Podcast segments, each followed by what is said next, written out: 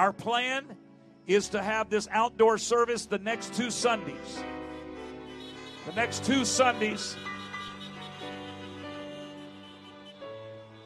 And then at the end of this month, we'll reevaluate. We hope to be able to start phasing back in with multiple services, with smaller groups. But we believe that God's going to help us to use this to launch. And I believe the church is going to be stronger and better, more filled, more power than ever before. Hallelujah. So as long as everybody stays happy and healthy, as far as we know, everybody in our church is happy and healthy and everything is going well. We will continue to have these outdoor services and also stream them live uh, for the next two Sundays, which would then be the balance of the month of April.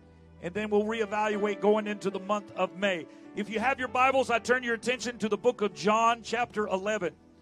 The Gospel of John, chapter eleven, and we begin reading in verse twenty-one.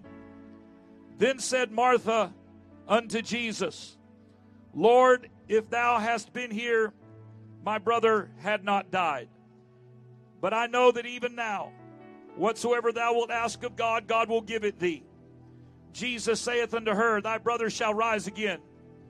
Martha said unto him, I know that he shall rise again in the resurrection at the last day. Jesus said unto her, I am the resurrection and the life.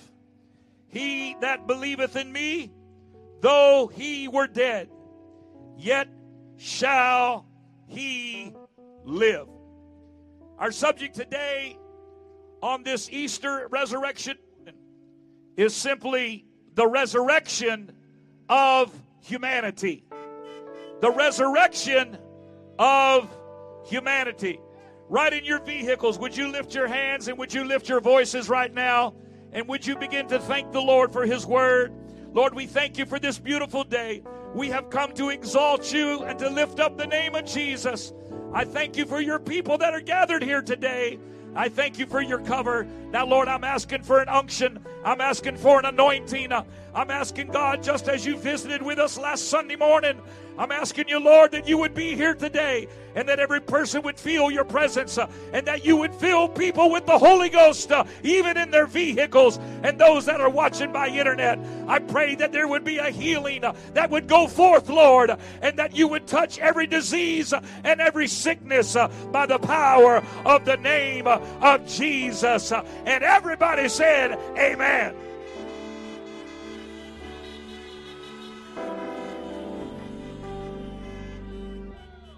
This day, commonly called Resurrection Sunday, marks the day that we celebrate the risen Savior. More than any other event in human history, the resurrection from the dead of Jesus Christ changed and transformed the landscape of humanity. Never was there a more significant event. Never was there a more powerful moment in the mark of time. Everything before it pointed to that moment, and everything after has been anchored to that event. More significant than the flood of Genesis, more impactful than the exodus from Egypt, more life-altering than all of the wars of history. Not because of the size of the crowd that gathered. There have been much bigger crowds for many other events. Not because of the cruelty of the executioners. History is littered with hostility and suffering. Not because of the enormous error of a false accusation. Injustice, unfortunately, is not uncommon in the pages of history. But the resurrection of Jesus, ladies and gentlemen, was the benchmark of believers and non-believers alike, because it takes a single event from a single person and it is applied to every other person who has ever lived. It is, in a word, self-transcendent. It moves beyond one to many. It is a resurrection that affects everyone. We are not here today to just celebrate a day in history. We are here to celebrate that he is the same yesterday, today, and forever.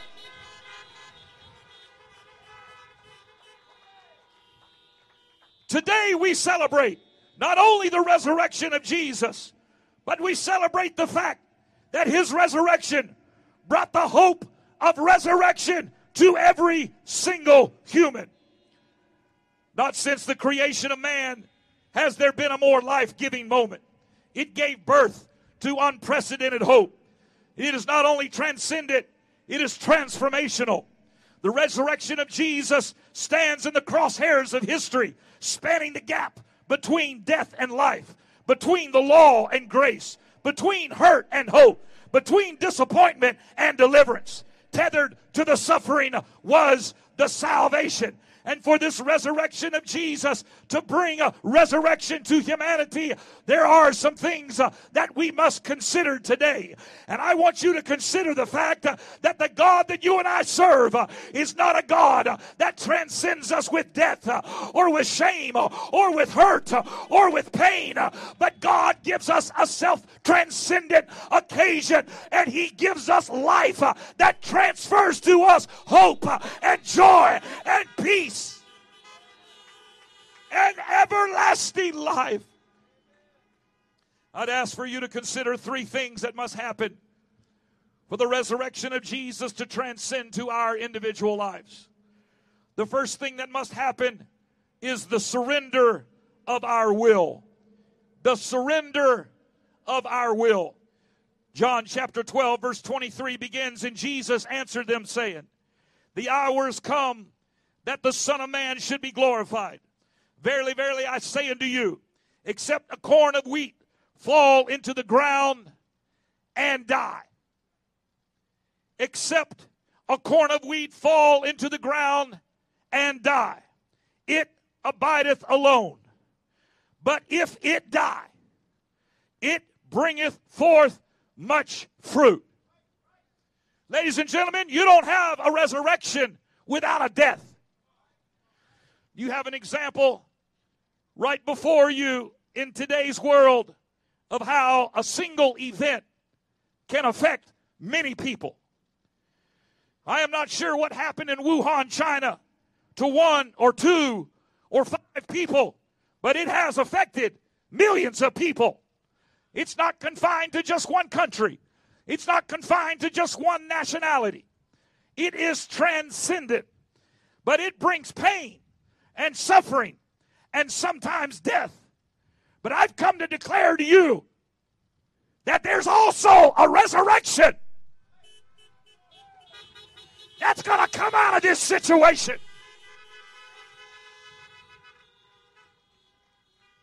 Fifty years from now in COVID nineteen will just be a story. A vaccination will be developed or the virus will die off because it doesn't have a favorable environment in which to grow and multiply.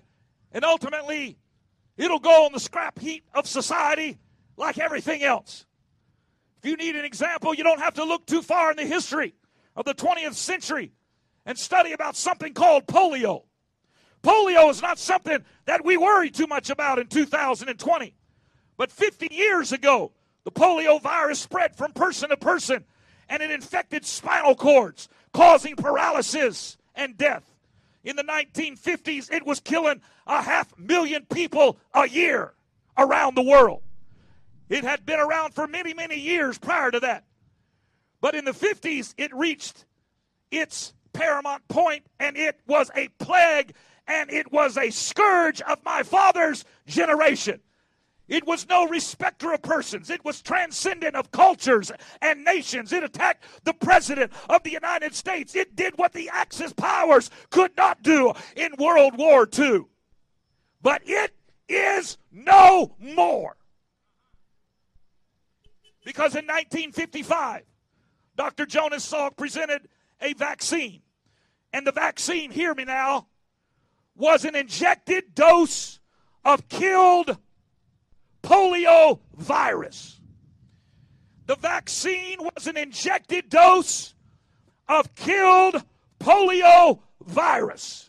The culture of dead polio virus contain the antibodies to bring life. The reason, ladies and gentlemen, that the resurrection of Jesus transforms the future of every living soul is because it has within it the antibodies of death. Oh, grave, where is your victory? Oh, death, where is your sting? Inherent in the resurrection of Jesus is the death of Jesus. The surrender of his will is what brought the victory of his resurrection. Second Chronicles chapter four and verse fourteen, a verse that you've been hearing a lot about in the last few weeks. If my people, who are his people, which are called by my name. If you ever wondered who his people were, all you got to do is look for the people of the name of Jesus. Who are his people? Those that are baptized in the name of Jesus. Who are his people? Those that pray in the name of Jesus. Who are his people? Those that cry out to the name of Jesus. And at the name of Jesus, every knee shall bow and every tongue shall confess that he is Lord. My people, the Lord says, which are called by my name, if they will humble themselves and pray and seek my face and wicked ways. Ladies and gentlemen, that's the surrender of our will. That's the death part. If they will humble themselves and pray and seek my face and turn from their wicked ways, that's the surrender of the will. But it does not stop there. For he goes on and say, then will I hear from heaven and will forgive their sin. And will heal their land. What a great God we serve. He's not only concerned about his people, he's concerned about his land. But the story does not stop there. For he goes on to say in verse fifteen, now mine eyes shall be open, and my ears attent unto the prayer that is made in this place. This place. What place? The place that bears his name are those of his name. And he dwells in a house of his name. You want the name of Jesus in your house, you're going to have the presence of God. You declare his name in your car, you'll have his presence in your car. You want his presence on your job, you ought to declare the name of Jesus, for he abides where his name abides.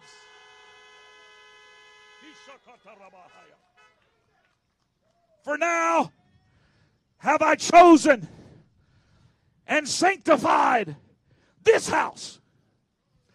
I declare to you, good people, when we get back in that building, there is a resurrection that's coming. I said there's a resurrection that's coming.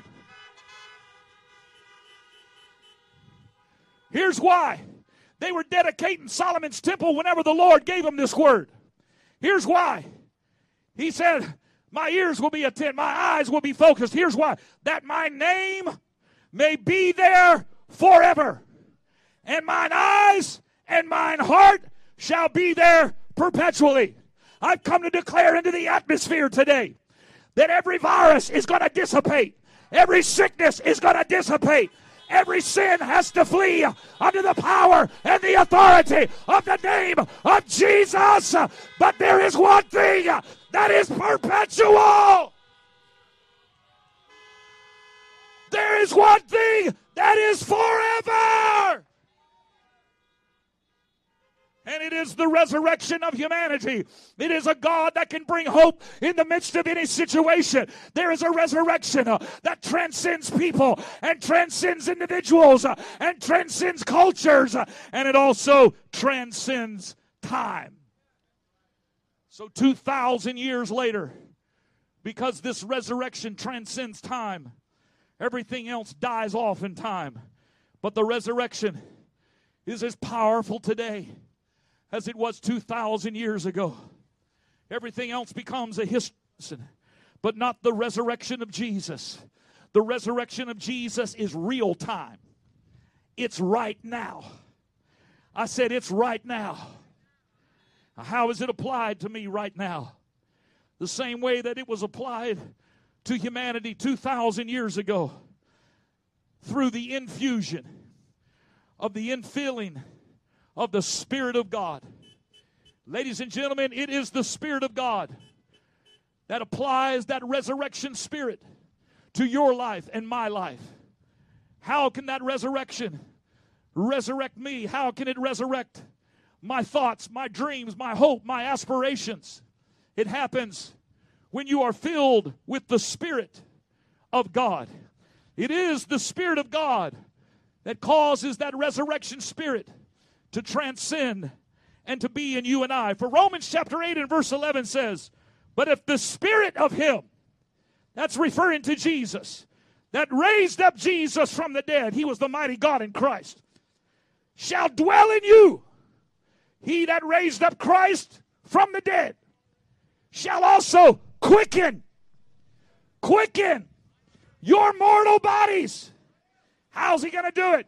By His Spirit that dwelleth in you.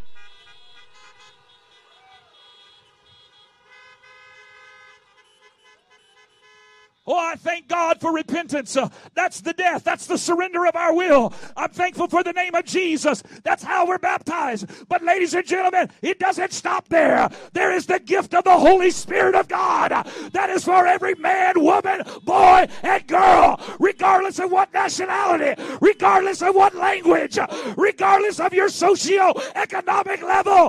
There is the Spirit of God that transcends.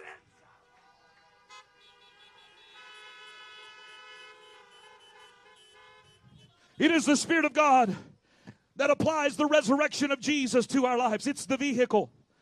It's the vaccination. It is the platform that carries the antibodies to death, to discouragement, to depression, to destruction. This is where the disciples found themselves after the ascension of Jesus on Mount Olivet. They had walked with Jesus in His ministry. They had been with Him after the resurrection. They knew He was alive. They knew that their faith was not in vain.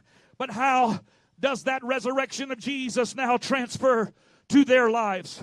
Two men in white apparel, the book of Acts tells us, reminded them to go up to the upper room in Jerusalem and to wait until they be endued or infused or infilled with the gift of the Holy Spirit. And the Bible tells us in the book of Acts that they gathered there and began to pray. And the Bible says, suddenly there came a sound from heaven as of a rushing mighty wind, and it filled the house where they were sitting.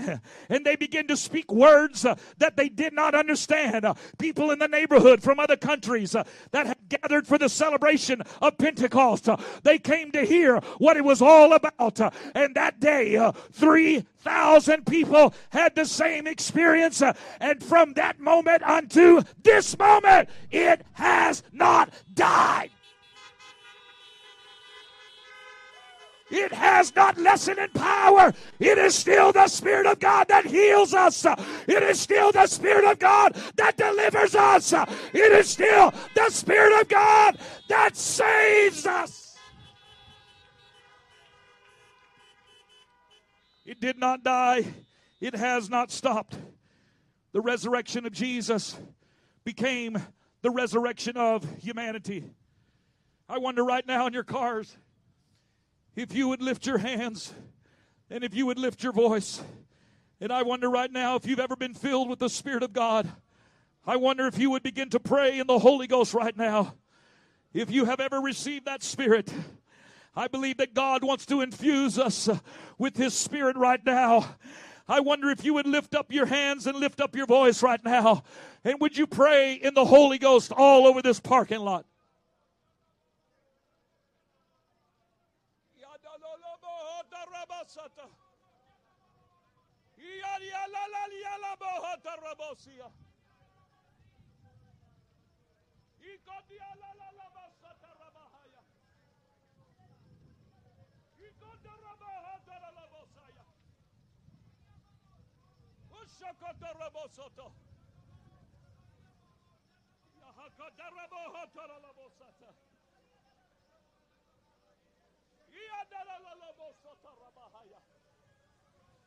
Oh, I feel the Holy Ghost in this place. I feel the Holy Ghost in this place.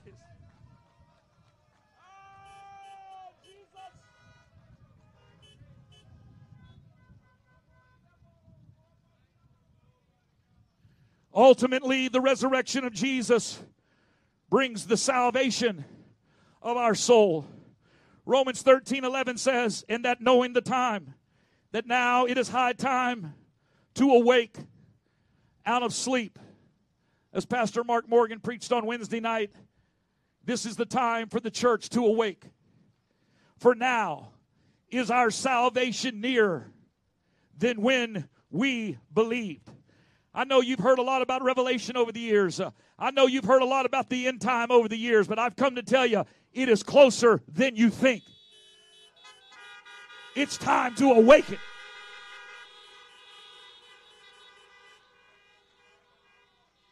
Ladies and gentlemen, salvation is now. This is not some distant revelation. This is not some distant destination. This is right now. This is this day. Today is the day of salvation.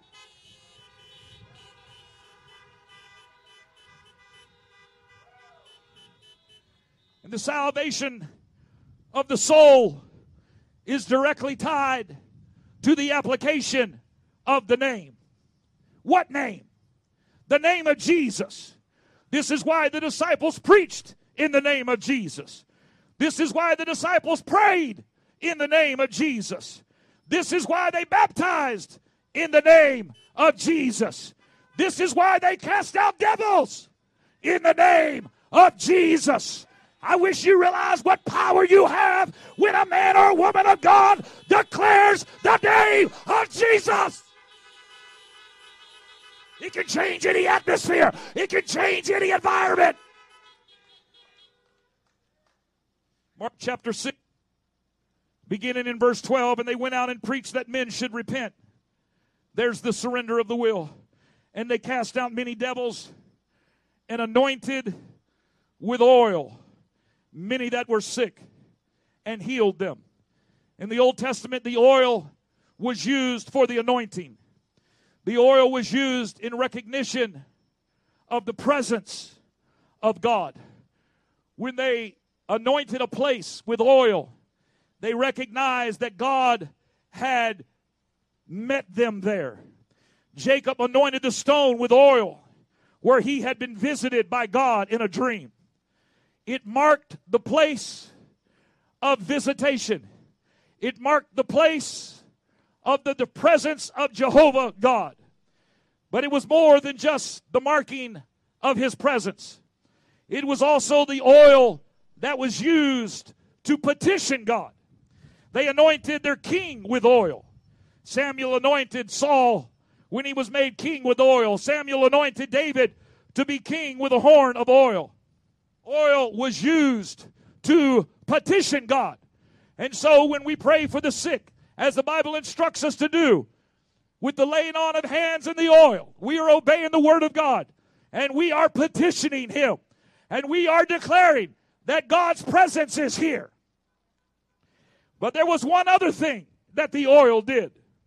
The oil was used for preparedness, to get ready. They would put oil in their lamps to prepare for the darkness, to prepare for the call of the bridegroom, to prepare for the promise. Jesus told the story of the Good Samaritan. Luke chapter ten and verse thirty. "And Jesus answering said, a certain man went down from Jerusalem to Jericho and fell among thieves, which stripped him of his raiment and wounded him and departed, leaving him half dead." Ladies and gentlemen, that is what sin does. It strips you. strips you of every sense of decency. It strips you of every sense of self-esteem. It strips you of your identity of one that was created in the image of God. But I'm glad that though sin may leave us half dead, the story does not end there.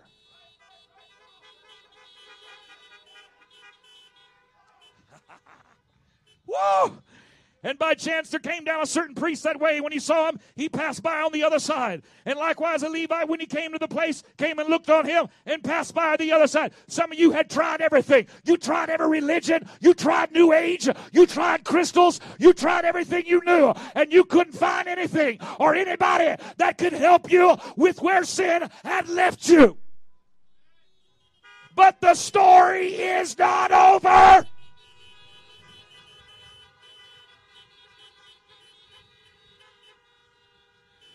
But a certain Samaritan, the most unlikely of people, the most unlikely of places, as he journeyed, he came where he was, and when he saw him, he had compassion on him. Oh, I'm so thankful the Lord had compassion on us. And he went to him and bound up his wounds, pouring in oil and wine, and set him on his own beast, and brought him to an inn, and took care of him. Ladies and gentlemen, this is what Jesus did for each of us. He found us half dead, but he put the oil of his spirit in us, in our hurts, and in our wounds. Though the enemy had left us for half dead, there was a certain Savior, and his name is Jesus. And he came to us.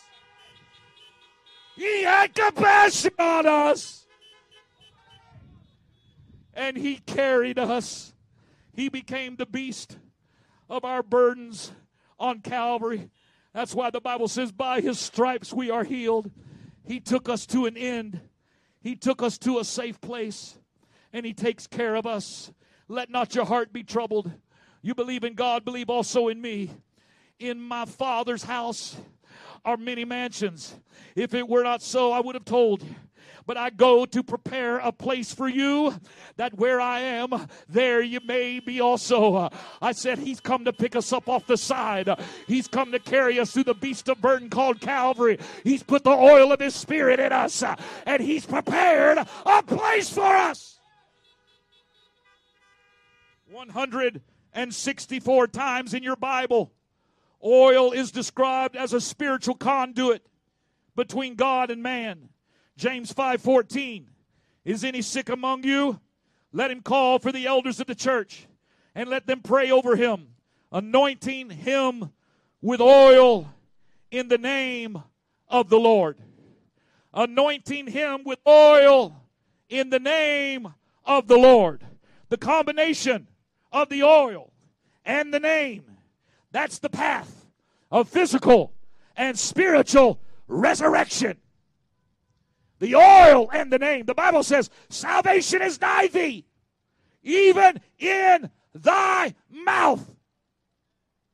Think about that. Salvation's not far off. It's as close as you declaring his name. Even in thy mouth and in thy heart, which we preach. Because the salvation of the soul, my friend, is the combination of his anointing and your declaration.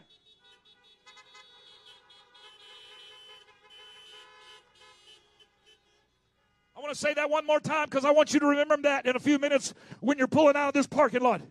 The salvation of the soul is the combination of his anointing and your declaration. It is God that anoints. But ladies and gentlemen, it's you and I that declare.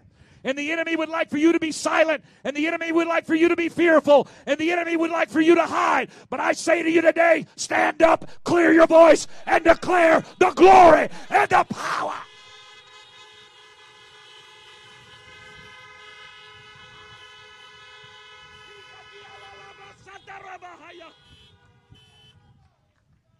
I hope you're ready right now for a miracle.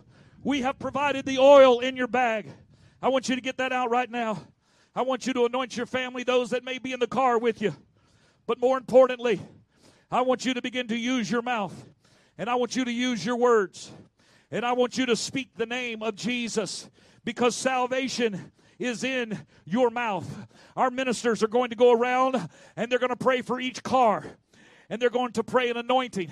They're not going to come up to your window. They're not going to lay hands on your head. They're just going to pray for your car. And if you would like uh, for your car to be anointed with oil, I encourage you now to just turn on your headlights uh, or to turn on your flashers. Uh, and we're going to go around, and the ministers uh, are going to pray for every car. In the meantime, uh, I want you to be inside that car, and I want you to be anointing your family, and I want you to begin to declare the name of Jesus. Uh, I'm going to ask Brother Morgan right now to come uh, and to begin to pray the word of faith. And I declare to you today that many of you will receive a healing right now in your cars.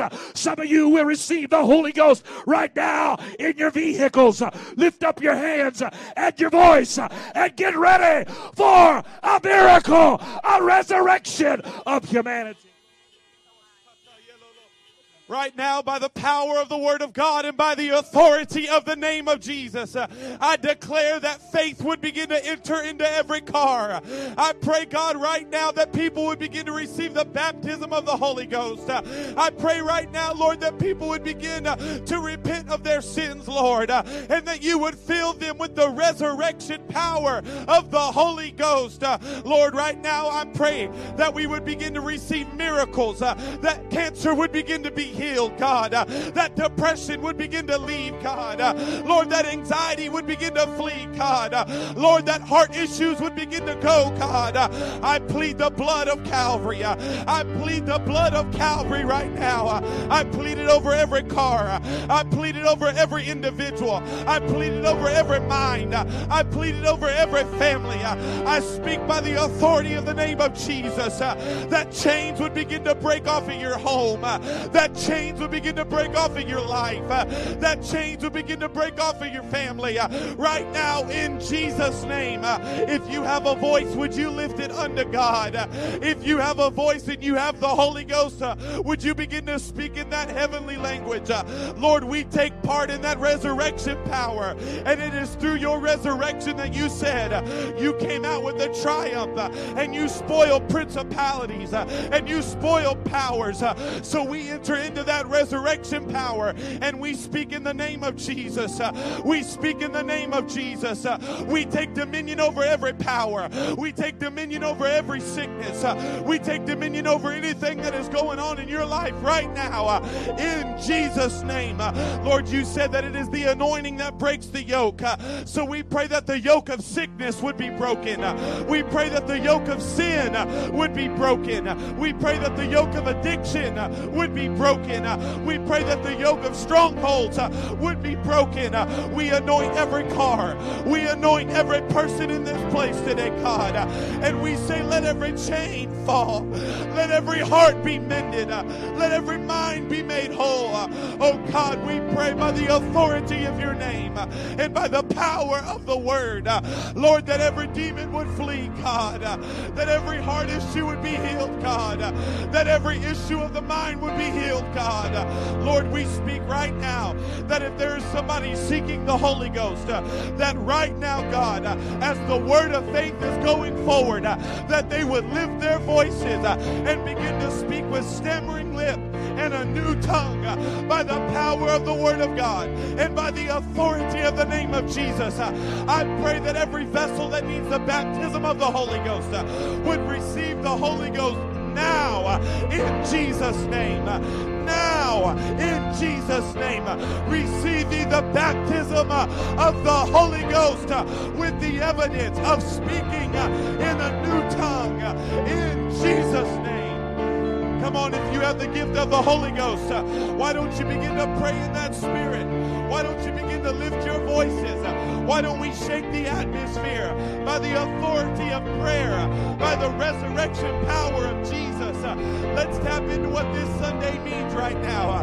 Lord, we resurrect, Lord, every dead spirit. We resurrect, God, every broken heart. We resurrect, God, every sinful nature. And we say, be free in Jesus' name. Be free in Jesus' name.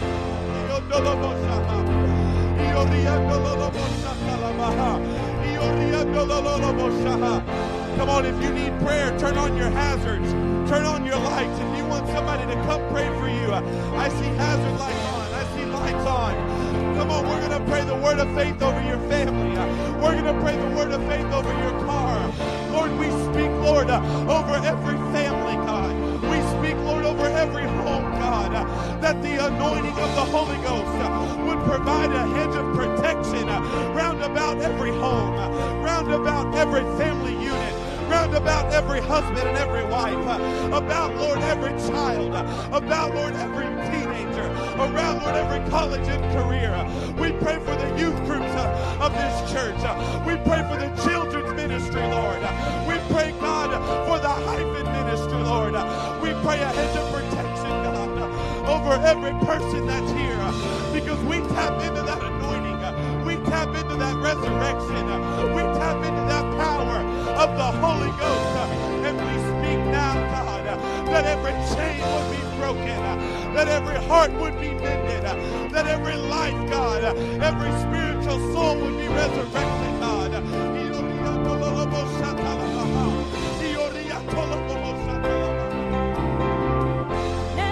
Come on, that's it.